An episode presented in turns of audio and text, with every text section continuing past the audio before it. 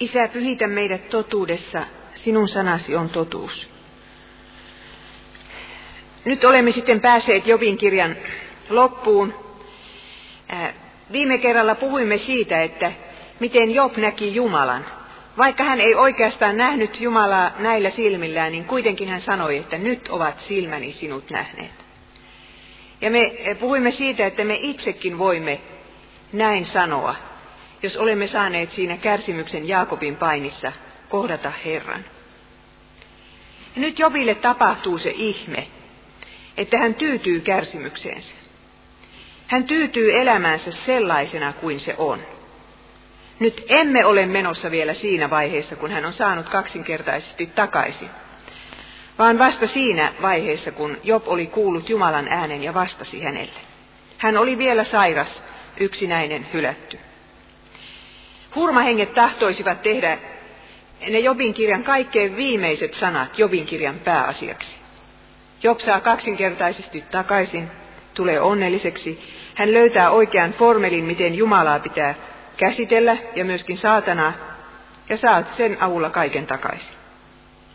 Tällaisiakin Jobin kirjan selityksiä on kirjoitettu. Mutta Jobin kirjan suuri opetus on niissä toisiksi viimeisissä jakeissa. Koska Job on nähnyt Herransa, hän tietää, että hän jaksaa elää kärsimyksensä kanssa.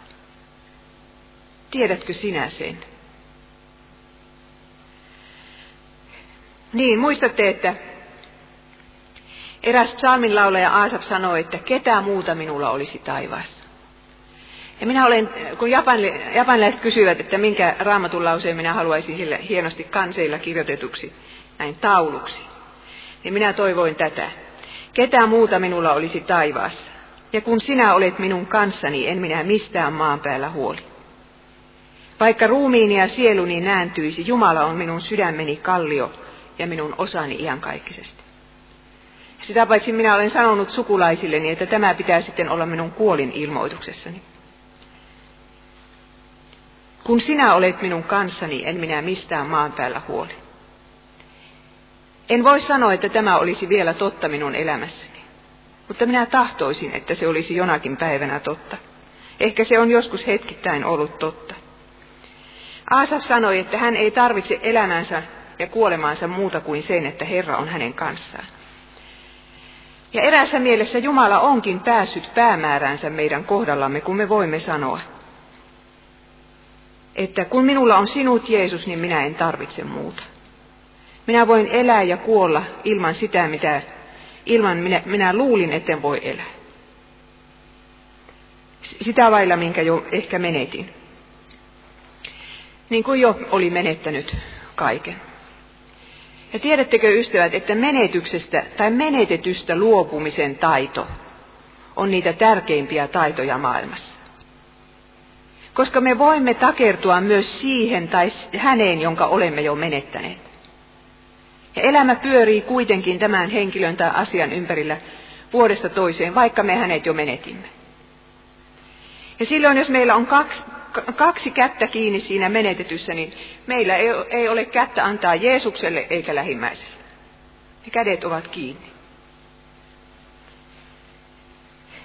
Niin, mutta minä myönnän kyllä, että siihen, että päästää irti, se ei kyllä tapahdu yleensä edes vuodessakaan. Siihen menee monta vuotta. Vai mikä kokemus teillä on tästä asiasta? Minä Luin kerran suuressa hädässäni, äh, ehkä minä jo kerroin tämän tarinan teille, siis tämmöisen Elisabeth Eliotin kirjasta semmoisen ohjeen, että, että miten me voimme luovuttaa siitä, minkä me jo menetimme. Kuvittelemme, että me käärimme sen pakettiin, sidomme rusetin päälle ja ojennamme Jeesukselle. Tässä on tämä asia, jonka minä menetin. Tämä ihminen, jonka minä menetin. Ja silloin me saamme sen tunteen, että Jeesus ei ottanut sitä meiltä väkisellä. Vaikka itse asiassa hän ei kysynyt meidän lupaamme silloin, kun hän vei meiltä tämän henkilön tai asian, jota ilman uskoimme, että me voi elää. Niin, Job luovutti menetetyn aarteensa taivaaseen, missä koi sitä ei syö eikä ruoste raiskaa. Ehkäpä hän aavisti, että hän saisi viimeisenä päivänä takaisin sen, mitä hän menetti, sinä päivänä, kun hänen lunastajansa seisoo multien päällä. Hän oli saanut tämän uskon ylösnousemukseen. Ja sitä paitsi hänellä oli jotakin jäljellä täällä maan päällä. Esimerkiksi muistot. Muistot niistä päivistä, kun ne rakkaat lapset olivat hänen luonaan. Ja muistot ovat sellainen asia, jota kukaan ei voi meiltä viedä. Sitten Raamattu sanoo, että rakkaus on väkevä kuin kuolema. Tämä sanotaan laulujen laulussa. Rakkaus ei koskaan katoa. 1 korintolaiskirje 13. Tässä maailmassa on jotakin, mitä kuolemakaan ei voi tuhota. Ja se on rakkaus. Ja tämä rakkaus kyllä on olemassa maailman kaikkeudessa senkin jälkeen, kun se ihminen, joka meitä rakasti, on kuollut. Ja niin kuin Paavali sanoo äh, kirjeessä Filemonille, että ehkä sinä menetit hänet ajaksi, että saisit hänet takaisin iäksi. Ja jos me uskomme ylösnousemukseen, niin me emme ole lopullisesti menettäneet mitään, emmekä ketään. Uudessa luomakunnassa meitä odottaa kaikki se hyvyys, rakkaus ja kauneus, mitä me maan päällä omistimme ja sitten menetimme. Ja sitä paitsi se on siellä vielä tuhat kertaa ihanampaa. Täällä kun me rakastamme jotakuta ihmistä, niin aina me voimme, joudumme kamppailemaan, että me ymmärtäisimme häntä, että me hyväksyisimme hänet, että me antaisimme anteeksi. Mutta uudessa luomakunnassa me sitten saamme nähdä tämän rakkaamme kasvoista kasvoihin ja tuntea hänet sellaisena kuin hän on, ilman yhtään väärinkäsitystä. Ja sinä päivänä me saamme satakertaisesti takaisin. Sen, mitä menetimme ja minkä Jeesuksen käsiin jätimme. En ole nähnyt monta kuolevaa ihmistä, mutta olen kuitenkin tullut siihen tulokseen, että kuolevasta ihmisestä näkee, onko hänen aarteensa maan päällä vai taivaassa. Vai mitä mieltä olette? On olemassa myös paljon kristittyjä, joiden aare on täällä maan päällä. Ja silloin kuolema ei ole mitään muuta kuin vihollinen. Sehän on kyllä meille aina vihollinen, se viimeinen vihollinen. Mutta se saattaa olla jotain muutakin. Mutta jos aarre on maan päällä, niin se on vain vihollinen. Mutta jolle Jeesus on tullut tässä kärsimyksen Jaakobin painissa läheiseksi ystäväksi, niin sille kuolema merkitsee, että minä kohtaan tämän ystävän kasvoista kasvoihin. Puhelinyhteys loppuu, me tapaamme toisemme, minä pääsen kotiin, pääsen syliin. No tämä oli nyt vähän johdantoa tähän asiaan. Sitten menemme siihen Jobin kirjan viimeisen luvun suureen teemaan, että kuka sitten itse asiassa Jobin kirjassa oli oikeassa. Jumala on nyt sanonut äh, Jobille jotakin hänen puheestansa tämän kärsimyksen aikana. Mutta entä sitten Elifas, Bildad ja Sofar? Olivatko he sitten oikeassa? Nyt Jumala sanoo, voitte katsoa tuon jakeen seitsemän loppua. Kun Herra oli puhunut Jobille, hän sanoi teemanilaisille Elifasille, minä olen vihastunut sinuun ja kahteen kumppaniisi, sillä te olette puhuneet minusta vastoin totuutta, toisin kuin palvelijani Job. Nyt ollaan vielä siellä oikeussalissa. Ja tuomari lukee sen tuomio. Ja nyt kaikki, koko äh, oikeusistuin kääntyy ylösalaisin. Siellä syytettyjen penkillä on istunut ensin Job, sitten Jumala. Ja nyt sinne joutuvat nämä lautamiehet tai päätodistajat vai, tai syyttäjät vai miksikä heitä sanottaisiin. Tuomari julistaa näytelmän roiston syyttömäksi ja, ja sitten nämä syyttäjät syyllisiksi. Nämä kolme olivat luulleet puolustavansa Jumalaa, kun he syyttivät Jobia. Mutta yhtäkkiä he huomaavat, että he ovat Jumalan vihan kohteena. Jumala sanoo, minä olen vihastunut. Ja se ei ole pikkuasia, kun Jumala on johonkuhun vihastunut. No nyt tämä asia kyllä menee ihan sekavaksi. Koska äsken Herra oli juuri päässyt sanomasta, että Job peitti hänen tarkoituksensa mielettömillä puheilla. Ja nyt hän sanoo, että Job puhui hänestä totuuden mukaisesti. Eli mistä Job puhui nyt totta? Hän puhui Jumalasta totta. Se, että hän syytti Jumalaa ja, ja ne kaikki kolme asiaa, mitä minä viime kerralla sanoin, niin niiden kohdalla hän oli väärässä. Mutta hänellä oli koko ajan oikea Jumalakuva. Jumala oli nuhdellut Jopia mielettömistä puheista, mutta hän ei kuitenkaan ollut koskaan sanonut, että Job ei olisi vanhuskas. Samalla kertaa syntinen ja vanhuskas. Jobilla oli koko ajan oikea usko Jumalaan, paikka välistä heikkokin. Ei hän, ei hän uskosta luopunut, kuten me puhuimme täällä. Hän riippui Herrassa ja hänen lupauksissaan. Mutta ystävät puhuivat Jumalasta väärin. Huomatkaa, että Herra ei sanonut, että te puhuitte kärsimyksestä väärin, vaan Herra sanoi, että te puhuitte minusta väärin. Huomatkaa, että siis Jumalasta voi puhua väärin ja silloin kun hänestä puhuu väärin, niin Jumala vihastuu. No mitä totuuden vastaista ystävät sitten olivat Jumalasta sanoneet? He olivat koko ajan puhuneet hänen oikeudenmukaisuudestaan, hänen voimastaan ja vallastaan. Hyviä asioita. Mutta mistä he eivät olleet puhuneet? He eivät olleet puhuneet Jumalasta, joka vanhuskauttaa jumalattoman. Heille sana jumalaton oli koko ajan vain haukkumasana.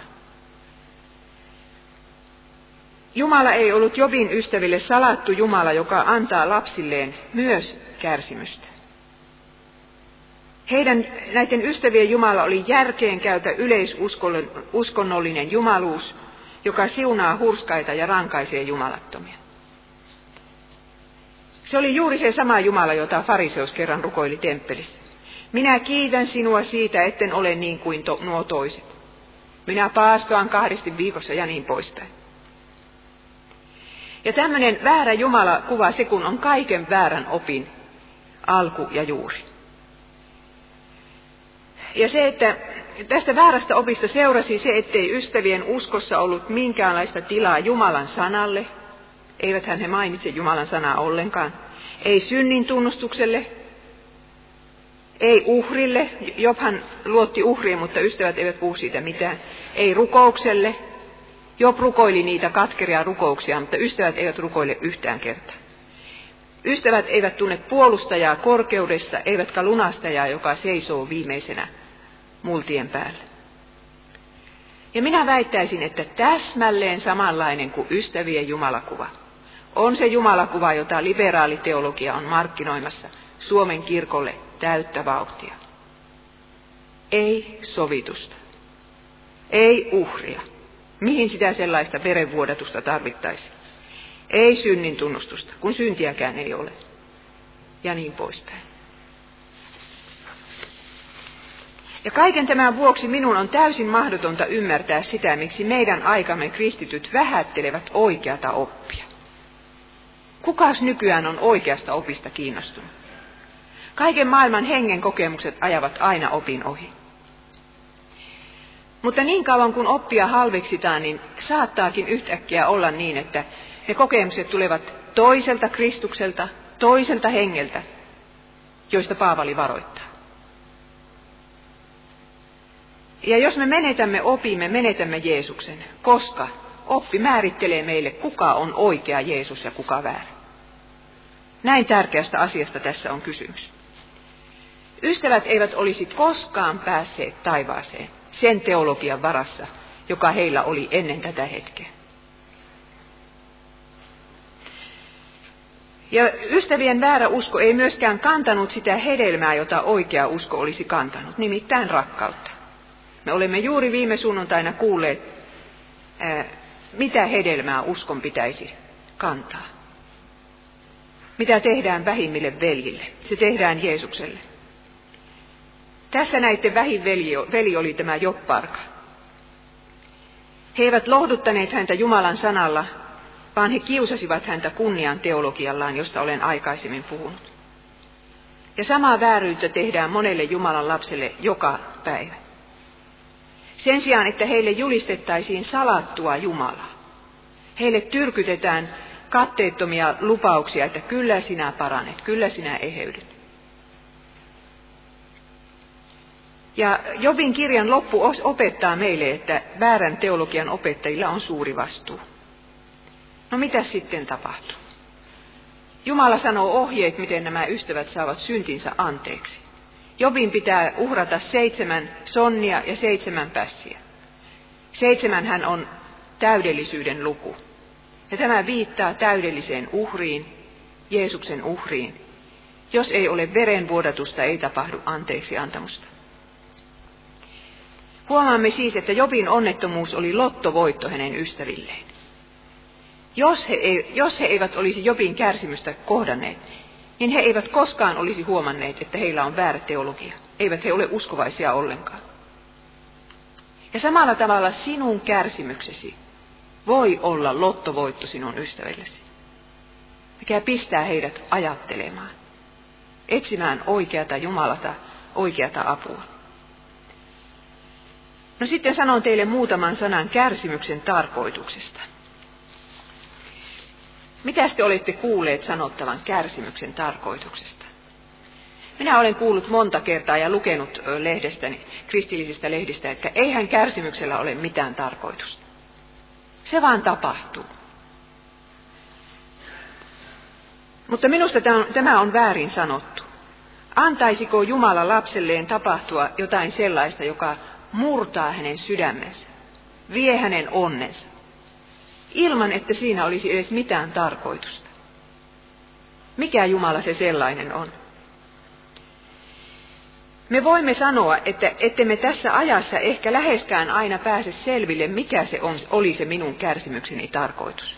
Miksi minulle annettiin tämä taakka kannettavaksi? Mutta me saamme toki uskoa siihen, että jokin tarkoitus tällä on. Ja se selviää meille sitten, sitten viimeisen tuomion päivänä, jos ei sitä ennen. Mutta ja sitten kun vielä Jobin kirjan lopussa Jumala ei sano, että Jobin kärsimys oli, oli sitten se ja se. Mutta kyllä me kuitenkin jotakin vihjeitä saamme siitä, että mikä se oli se Jobin kärsimyksen tarkoitus. Ensinnäkin me näemme, että kärsimys on uskovan elämän tehtävä. Ehkä hänen tärkein tehtävänsä. Koska jos joku uskoo kärsimyksen keskelläkin eikä heitä Jumalaa menemään, niin sehän antaa Jumalan nimelle suurimman kunnian. Niin kuin huomaamme tästä saatanan ja Jumalan vedonlyönnistä. Jobin uskolla ja epäuskolla oli todellakin kosmiset tämmöiset puitteet. Job ei koskaan tehnyt mitään sen tärkeämpää kuin se, että hän uskoi Jumalaan kaikesta huolimatta. Jumala voitti sen vedonlyönnin. Tämä on siis yksi kärsimyksen tarkoitus. Ja vasta, vasta sitten, kun uskova on menettänyt onnensa, niin tulee ratkaistuksi, saako Jumala hänen elämästään kunnian vai häpeä. Koska kyllähän moni uskovainen sitten siinä vaiheessa lyö läskiksi ja hylkää armonvälineet ja kiroaa Jumalan ja niin poispäin. Minä en sano, etteikö siinäkin tilanteessa sitten voisi pelastua, jos on edessä uskon kipinäinen. Mutta siitä Jumala ei kyllä sitten semmoisesta käytöksestä saa kunniaa ja kyllä se on huono esimerkki toisillekin. Nimittäin tämä Jobin kärsimyksen toinen tarkoitus koski hänen lähimmäisiään. Jobista tuli mies, joka on voinut lohduttaa muita kärsiviä enemmän kuin ehkä kukaan muu historian henkilö, jos ei Jeesusta itseään oteta huomioon. Minä aivan ihmettelen sitä, että Japanissakin Mistä ne ihmiset pääsevätkään selville, että raamatussa on semmoinen kuin Jobin kirja? No raamattuhan on kyllä myyntimenestys Japanissa, sitä joka vuosi myydä, myydään ää, kymmeniä tuhansia, jos ei satoja tuhansia kappaleita. Mutta miten monta japanilaista buddalaista minä tapasin, jotka sanovat, että kun oli kovin vaikea, niin minä luin sitä Jobin kirjaa. Ja Mongoliassa todellakin siellä, missä on kirkkohistoria on vasta yhdeksän vuotta vanhaa, niin niin siellä yksi nuori tyttö kertoi, että minkä suuren vaikutuksen se Jobin kirja häneen teki. Hän ei tiennyt raamatusta mitään. Hän oli käynyt yhden ainoan kerran kristillisessä tilaisuudessa ja saanut käsinsä se Jobin kirja. Minä kyllä ihmettelen sitä, koska minä olen itse lukenut Jobin kirjaa nyt toistakymmentä vuotta tosi ahkerasti ja vähitellen vasta selviää, mitä tämä tarkoittaa, mutta mutta minä ihmettelen sitä, että Jobin sanat ovat voineet lohduttaa myöskin pakanoita, saati sitten meitä kristittyjä. Ja Job itse toivookin, hän sanoo luussa 19 jakeessa 23. Kumpa minun sanani kirjoitettaisiin muistiin?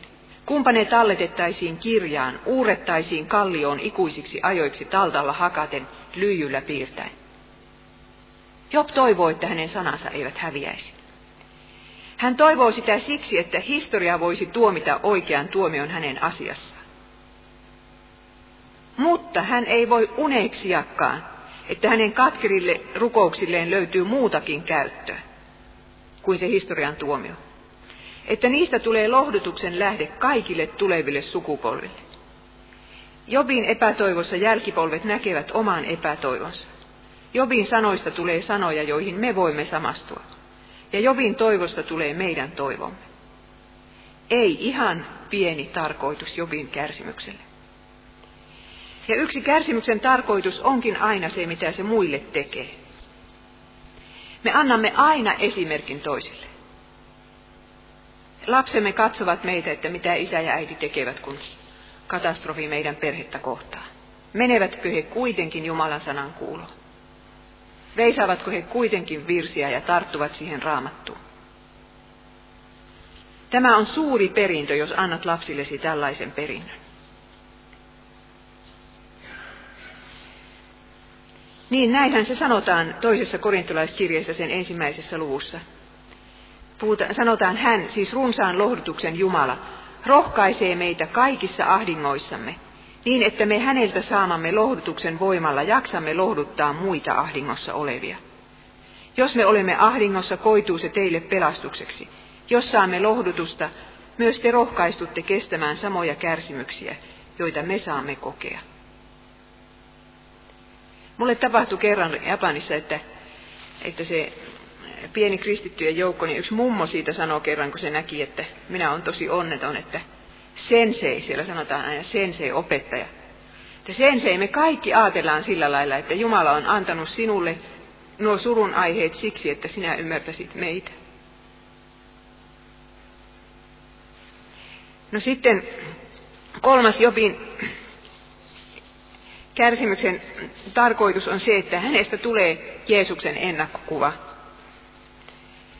Tämä ennakkokuva, eli typos, sehän tarkoittaa sitä, että Jumala jo vanhan testamentin aikana opettaa raamatun henkilöiden ja raamatun instituutioiden kautta, vaikka temppelin kautta, minkälainen Messias tulisi kerran olemaan.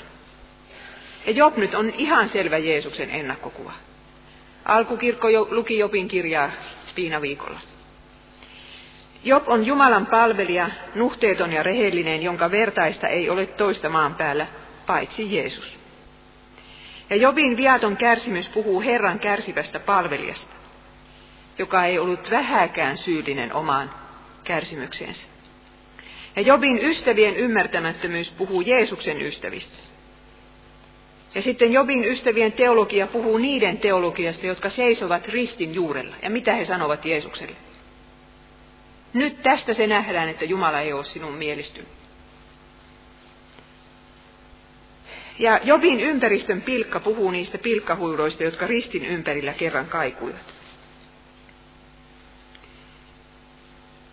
Ja myöskin monet Jobin rukoukset voi pistää suoraan Jeesuksen suuhun, kärsivän Jeesuksen suuhun. Ja tällä tavalla me oikeastaan näemme ikään kuin vilahduksen Jeesuksen sydämeen.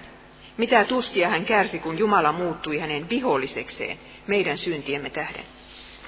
Esimerkiksi luvusta 19. Kuunnelkaapa nyt tätä Jobin katkeraa rukousta, ikään kuin Jeesus olisi sen sanonut. Hän siis Jumala on aidannut tieni niin etten pääse ylitse ja levittänyt pimeyden poluilleni. Hän on riisunut minulta kunniani ja ottanut kruunun minun päästäni. Hän repi minut maahan joka puolelta niin, että olen mennyttä ja hän tempasi irti toivoni niin kuin puu. Hän päästi vihansa syttymään minua vastaan ja piti minua vihollisenaan. Hänen sotajoukkonsa tulivat yhdessä ja tekivät tiensä minua vastaan ja leiriytyivät minun majani ympärille. Veljeni hän on minusta loitontanut, tuttavani ovat minusta aivan vieraantuneet, läheiseni ovat minusta luopuneet. Luuni ovat tarttuneet nahkaani, ihoni, eikä minusta ole muuta kuin ikenet jäljellä. Eikö tämä sovi ristillä riippuvaan Jeesukseen. Vanhuskaudessaan kiinni riippuva Job oli ainoan todella vanhurskaan ennakkokuva. Jobhan riippui Jumalan lupauksessa loppuun asti. Ja niin teki Jeesus, Jeesuskin. Ajatelkaa viimeisillä voimillaan ristillä Jeesus lausui raamatun lauseita. Jumalani, Jumalani, miksi minut hylkäsit? Psalmista 22. Sinun käsisi minä annan henkeni. Psalmista 31. Niin Jeesus näytti siinä ristille riippuessaan, että vaikka Jumala on hänet hylännyt, hän ei aio Jumalan sanasta luopua.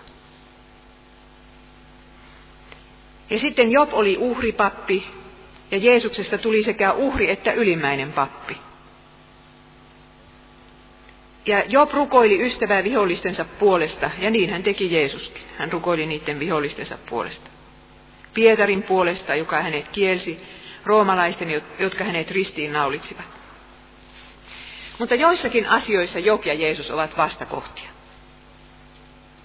Job katkeroitui ja syytti Jumalaa. Mutta Jeesus pysyi Jobin kirjan kahden ensimmäisen luvun uskossa loppuun asti. Herra antoi, Herra otti. Kiitetty olkoon Herran nimi. Ja sitten otammehan Jumalalta vastaan hyvää, emmekö siis ottaisi pahaakin. Tällä tavalla Jeesus ylitti sen ennakkokuvan, jonka Job hänelle oli asettanut. Sitten seuraava kysymys tässä luennossa on, että antaako Jumala kärsimyksen vai salliiko hän sen? Ystävät, kumminko teidän mielestänne olisi parempi sanoa? Jumala sallii kärsimyksen vai Jumala antaa kärsimyksen? Mitäs Jobin kirja tästä sanoo? Luvun 42 jakeessa 11 sanotaan, että ne kärsimykset, jotka Herra oli antanut Jobille.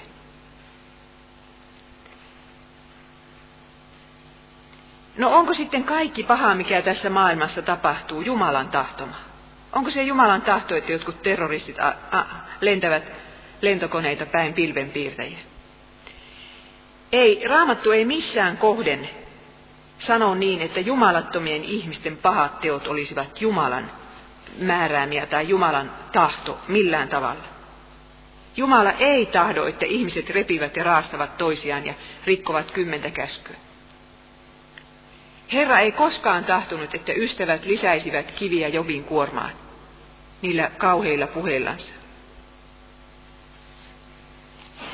No, mitä te nyt ajattelette tässä vaiheessa? Minä olen monta kertaa sanonut, että, että kaikki kärsimys on otettava Jumalan kädestä. Ja nyt minä yhtäkkiä väitän, että Jobin piti ottaa ystävien rakkaudettomuus heidän omista käsistään, koska se ei ollut Jumalan tahto. Ystävät, tässä on nyt kysymyksessä semmoinen paradoksi. Semmoinen asia, missä, mikä kuulostaa ristiriitaiselta, mutta ei kuitenkaan ole ristiriitainen. Minä nyt koitan sitä teille vähän selittää kahden esimerkin avulla. Näistä paradokseista voisi mainita vaikka sellaisen väitteen, että, että Jeesus oli ihminen ja Jumala. Miten se on mahdollista, että kun hän oli äitinsä kohdussa sikioasteella, niin että hän oli kaikkivaltias Jumala, joka tiesi kaiken tästä maailman kaikkeudesta. Ja samalla hän oli sikio, joka ei vielä tiennyt mitään. Tässä meillä on yksi paradoksi. Ja se, että kristitty on syntinen ja vanhurskas. Me olemme kuulleet tätä niin monta kertaa, että me uskomme sen olevinaan helposti, mutta kyllä se vaan on paradoksi. Silloin kun tuntee ja näkee omat voittamattomat suuret syntinsä, ja kuitenkin pitäisi uskoa, että minä olen samalla kertaa vanhuskas, Jumalalle kelpaava. Ja tämmöisiä paradokseja on, on raamatussa monta, mutta otetaanpas nyt esimerkiksi vaikka temppelin hävitys. Tämähän tapahtui 586 eh, ennen Kristusta. No oliko se Jumalan tahto vai eikö ollut? Salliko Jumala sen vai, vai halusiko hän, että niin tapahtuu? Eh, siellä puhutaan, siitä, raamatussa puhutaan tästä eh, Babylonian kuninkaasta Nebukadnesarista. Ja Danielin kirjan kautta jopa sanotaan tällainen sana hänelle, Daniel 2.37. Sinä kuningas olet kuningasten kuningas, jolle taivaan Jumala on antanut vallan, voiman, väkevyyden ja kunnian.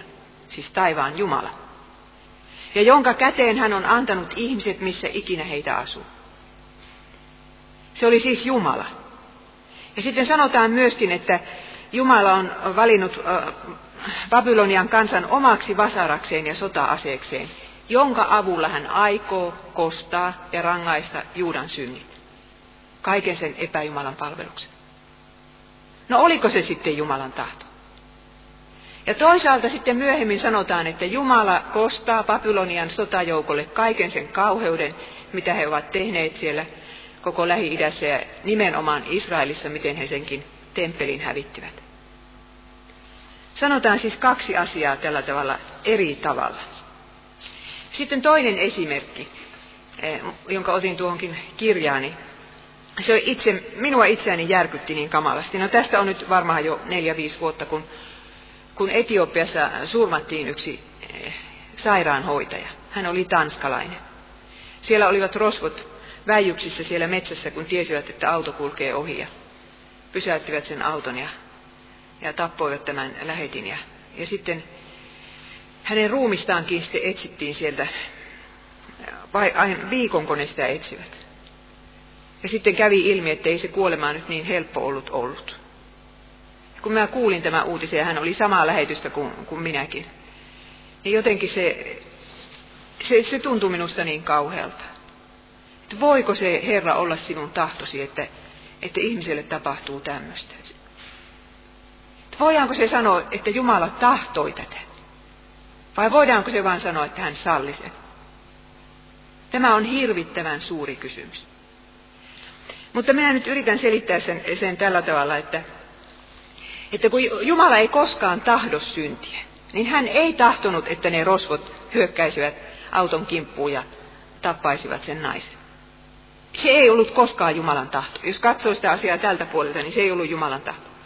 Mutta jos katsoo sitä tämän uhrin puolelta, tämän kristityn puolelta, sen sairaanhoitajan kannalta, niin kaikki mikä hänelle tapahtui, oli Jumalan tahto ja hyvä suunnitelma hänen kohdallansa. Jumala oli jo aikojen alusta päättänyt, että, että tämä nainen sitten kirkastaa hänen nimeänsä kuolemalla tällä tavalla. Ja marttyyrin veri on siemen, se, se siemen kyllä itää aikanansa myöskin siellä Etiopiassa. Niin, kuunnelkaapa mitä Jeesus sanoo. Mutta minä sanon teille ystävilleni, älkää peljätkö niitä, jotka tappavat ruumiin, eivätkä sen jälkeen enää voi mitään enempää tehdä. Eikö viitta varpusta myydä kahteen ropoon? Eikä Jumala ole yhtäkään niistä unohtanut.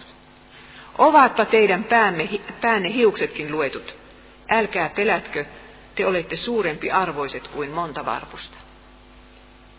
Sen sairaanhoitajan pään hiukset olivat luetut. Yhtään niistä ei viety. Ilman, että, että Jumala niin kuin, että se olisi ollut Jumalan hyvä suunnitelma tämän naisen kohdalla. Mutta tämä nyt on niin vaikea asia uskottavaksi, että minä myönnän suoraan, että moni ihminen on suuttunut, kun on kuullut minun suustani tämän. Mutta rakkaat ystävät, kumpi teidän on helpompi ottaa niin kuin vastaan? Sekö, että Jumala antaisi lapsensa kokea tuollaisen kohtalon, tai että, no minä otan tämän uusiksi vielä. Siis se, että Jumala antaa lapsensa kokea tuollaisen kohtalon, niin se on kyllä kauhea ajatus. Mutta vielä kauheampi on minun mielestä se, että Jumalan lapset joutuisivat kidutettaviksi ja tapettaviksi, vaikka se ei oiskaan Jumalan tahto. Kenen tahto sitten tapahtuu sen Jumalan lapsen kohdalla, joka rukoilee joka aamu, että tapahtukoon sinun tahtosi, myös maan päällä niin kuin taivaassa. Se vasta olisi kamala ajatus, että sattuma, roistot ja saatana saisivat ajaa oman pahan tahtonsa läpi minun elämässäni. Ja Jumala vaan katselisi vierestä. Sallis sen tapahtua. Sen takia minun on ainakin paljon helpompi uskoa, että se on Jumalan tahto, ja niin myöskin Raamattu sanoo ja Jobin kirje. Jumalan tahto on helpompi ottaa vastaan, koska sen vaikuttimena on aina rakkaus. Vaikka meille tapahtuisi mitään hirveätä, niin ensistäänkin me voimme sillä tavalla palvella Jeesusta ja toiseksi sen, sen takana on, on Jumalan rakkauden suunnitelma. Tämä on kyllä vapauttava asia. Jos ajatellaan vaikka sitä siltä kannalta, että jos sinä ajattelet omaa elämääsi, Jumala ei tahtonut, että ne ja ne ihmiset tekivät sitä ja sitä syntiä sinulle, jonka seurauksista sinä nyt joudut kärsimään. Se oli syntiä, Jumala ei sitä tahtonut, koska hän ei tahdo syntiä. Se on asian tämä puoli. Mutta paradoksin toinen puoli on se, että kaikki, mitä he tekivät, on kuitenkin Jumalan hyvä tahto sinun kohdallasi. Ja, mutta tietenkin Jumala rankaisee synnin, eihän hän sitä jätä rankaisematta. E, jos, jos pahantekijä huutaa Jeesuksen puoleen, niin se, se rangaistus sitten kyllä Jeesus sen kantaa, ettei sitä tarvitse pahantekijän kantaa. Ja tämähän juuri on se vapauttava asia silloin, kun ajattelen omia syntejäni. Kun minä ajattelen niitä ihmisiä, jotka ovat saaneet hirveät sydänhaavat minun syntieni tähden. Nyt minä kuitenkin saan ajatella, että jos he uskovat Jeesukseen, jos he joskus edes tulevat uskoon, niin Jumala kääntää sen pahan, mitä minä tein, hyväksi suunnitelmakseen näiden ihmisten kohdalla. Tämä on etenkin lasten kasvattajalle suuri lohdutus.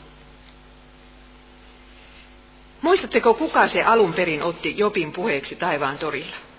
Ei se ollut saatana, vaan Jumala. Jos Jumala ei olisi kiinnittänyt saatanan huomiota Jobiin, niin onnettomuudet eivät olisi koskaan häntä kohdanneet. Eikö kaikki tietävä ja kaikki näkevä Jumala mukamas tiennyt, että minkä ketjureaktion hän aloittaa? Kyllä hän sen tiesi. Ja juuri sen tähden hän otti asian puheeksi. Sillä kaikki, mikä Joville tapahtui, se ei ollut saatanan suunnitelmaa, vaan se oli ollut Jumalan aivoituksessa ennen maailman luomista. Ja näin myös Jesajan kirjassa sanotaan, luku 45. Minä olen Herra, joka teen valkeuden ja luon pimeyden, joka tuotan onnen ja luon onnettomuuden. Herra on se, joka luo onnettomuuden. Minä, Herra, teen kaiken tämän. No tästähän ei nykyaikaan puhuta mitään. Että voihan se tulla niin kuin pommi kuulijoiden niskaan. Seuraava kohta on se, että Job saa sovituksen viran. Jumala käskee hänen rukoilla niiden ystävävihollistensa puolesta ja uhrata uhrin heidän puolestaan. Ja tämä tarkoittaa sitä, että, että Job joutuu niin kuin jotenkin antamaan sen anteeksi, että nämä ystävät pettivät hänet kaikista vaikeimmalla hetkellä. Jättivät hänet kärsimään yksin.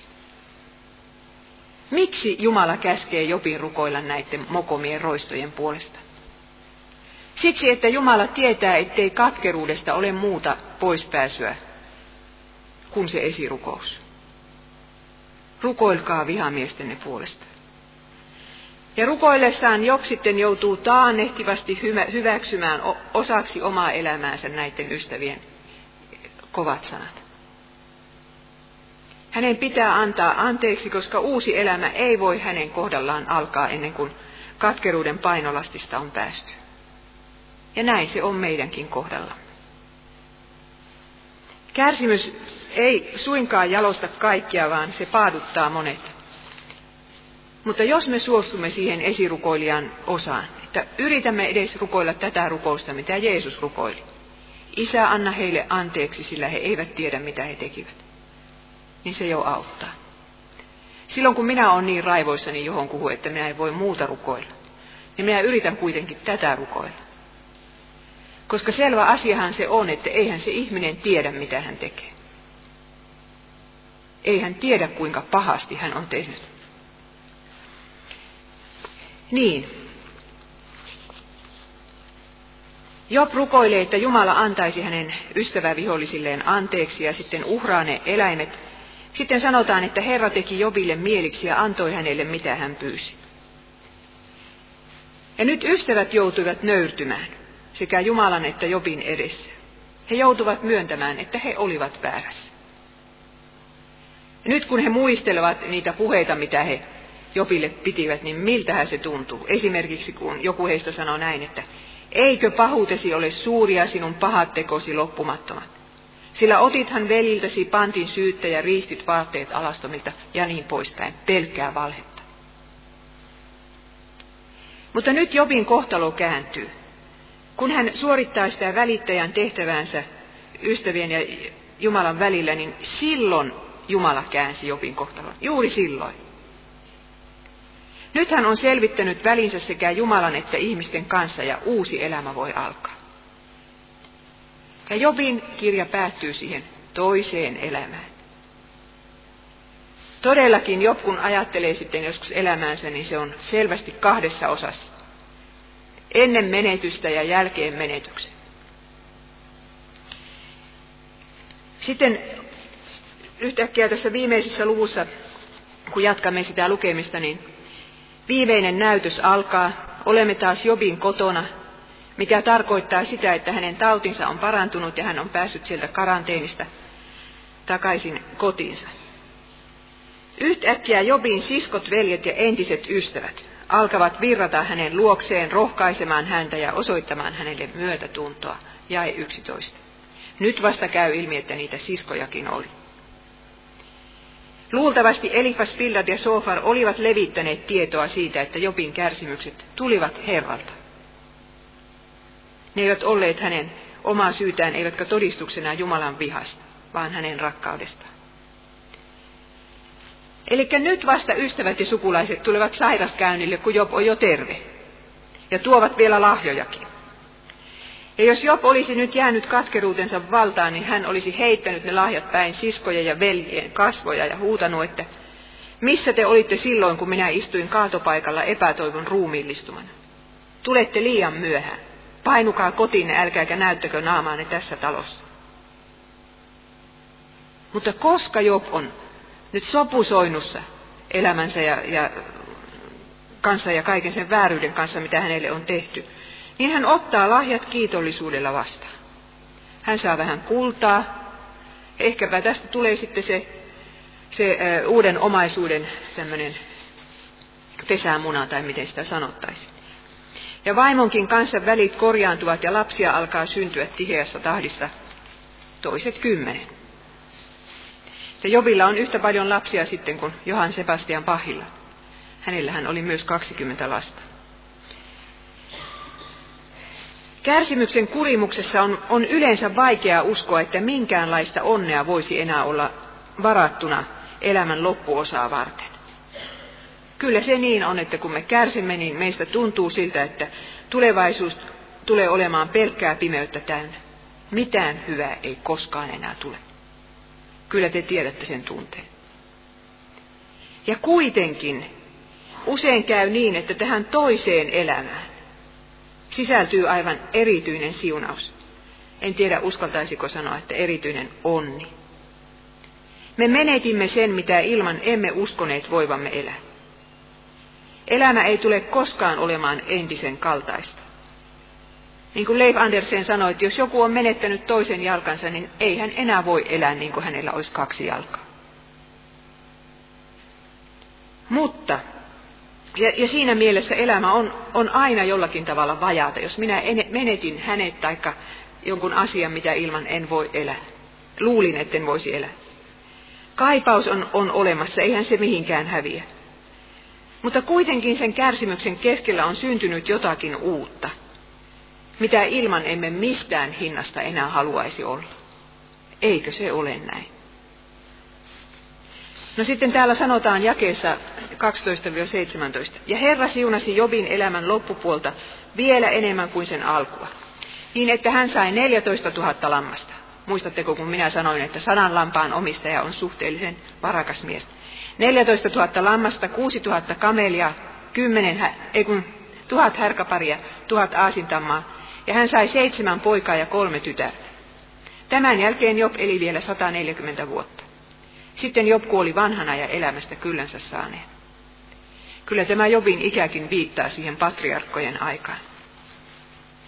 Job päästi irti menetyksistään. Hän luopui kuolleista lapsistaan ja jätti heidät Jumalan käteen. Luultavasti hän kaipasi heitä jokaisena elämänsä päivänä. Mutta kun hän katseli sitä uutta sarjaa, niin hän tiesi, että näitä ei hänellä olisi, jos hän olisi saanut pitää ne ensimmäiset lapsensa. Hän tiesi, että taivaassa, jos hyvin käy, niin siellä on hänen ympärillään sitten 20 lasta. Ja Jobista sanotaan, että hän kuoli vanhana ja elämästä kyllensä saaneena, koska siihen Jobin postiin, mihin, minkä hän oli saanut, sisältyi tällainen salainen siunaus. Ja tietysti Jumala voi tehdä ihmeen meidänkin kohdallamme. No ei nyt ihan voi ajatella niin, että hän herättäisi jonkun kuolleista, mutta jonkun ihmeen hän voi tehdä. Voi antaa esimerkiksi takaisin työpaikan tai omaisuuden tai sellaista. Hän voi jopa antaa kaksinkertaisesti takaisin. Mutta yhtä hyvin ja useammin vielä tapahtuu, että me emme saa, saa niin kuin sitä, ehkä kaikkea sitä edestakaisin saati sitten kaksinkertaisesti, minkä menetimme. Emme saa tässä ajassa. Mutta me saamme kaiken takaisin uudessa luomakunnassa. Ja siellä ei vain kaksinkertaisesti, vaan satakertaisesti. Uskovan elämän loppu ei voi olla muuta kuin onnellinen. Olivatpa hänen viimeiset vuotensa millaisia tahansa. Vaikka ne olisi kuinka sairauden täyttämiä ja, ja yksinäisiä. Siitä huolimatta uskovan elämän loppu ei ole mitään muuta kuin onnellinen, koska hän saa takaisin satakertaisesti siellä uudessa luomakunnassa. Jos hän vain pysyy uskossa salattuun ja kärsimyksiä antavan Jumalan. Ystävät, olisiko Jobin elämä ollut hyvä elämä ilman katastrofia? Hän oli, olisi elänyt helpon elämän ja kuollut rikkaana miehenä. Mutta sadan vuoden päästä kukaan ei olisi enää hänen nimeänsä kuullutkaan. Mutta kärsimyksen ansiosta Job sai suuren tehtävän maailman historiassa. Voidaan täydellä syyllä sanoa, että kärsimys oli Jobin elämän tärkein tehtävä. Kaiken todella tärkeän hän oppi siellä roskatunkiolla istuessaan. Entä sinä, ystäväni? Olisiko sinun elämäsi ollut hyvä elämä ilman katastrofia? Etkö sinäkin ole oppinut kaiken todella tärkeän, kun olet istunut oman elämäsi raunioilla? Etkö sinä juuri siellä ole saanut nähdä, että sinun lunastajasi totisesti elää? Amen.